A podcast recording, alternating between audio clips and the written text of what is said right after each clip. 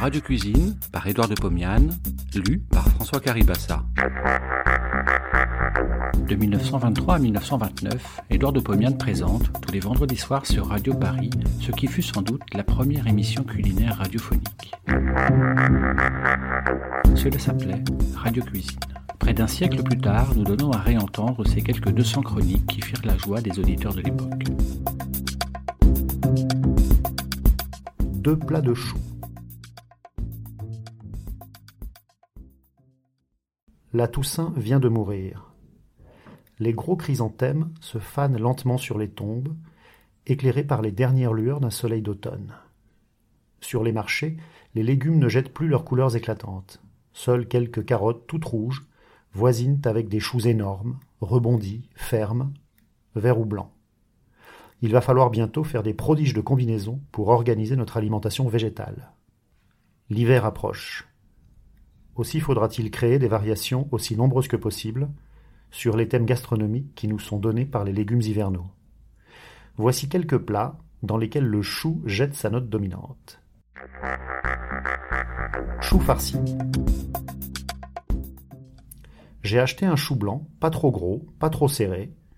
J'ai enlevé les feuilles extérieures. Il se présente comme une belle sphère toute blanche.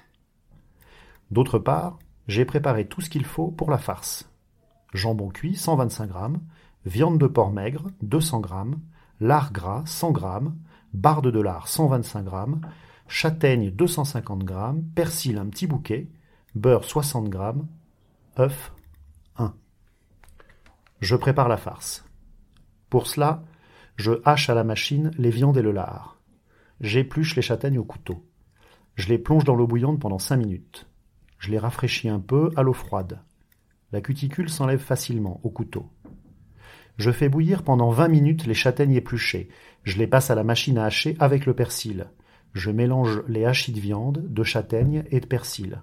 Je sale, je poivre. J'ajoute l'œuf, blanc et jaune. Je malaxe le tout ensemble. Puis je reviens à mon chou. Je le plonge pour dix minutes dans de l'eau bouillante. Il s'amollit, je le retire. Je le trempe dans l'eau froide je l'y laisse un quart d'heure. Je le pose sur la table. Délicatement, j'écarte les feuilles, j'en remplis les interstices avec de la farce. Je ramène les feuilles vers l'axe du chou. Je pose une ficelle sur l'équateur de cette sphère. Je serre un peu. Je couvre le chou avec les bardes de lard. Je les fixe comme je peux avec de la ficelle. Je pose l'édifice ainsi formé dans un plat de terre. Dans le fond, j'ajoute le beurre par morceaux. Je porte au four pas trop chaud. J'y laisse le chou une heure et demie environ, en arrosant de temps à autre, d'abord avec le beurre et le lard fondu, puis à la fin avec un peu de vin blanc sec.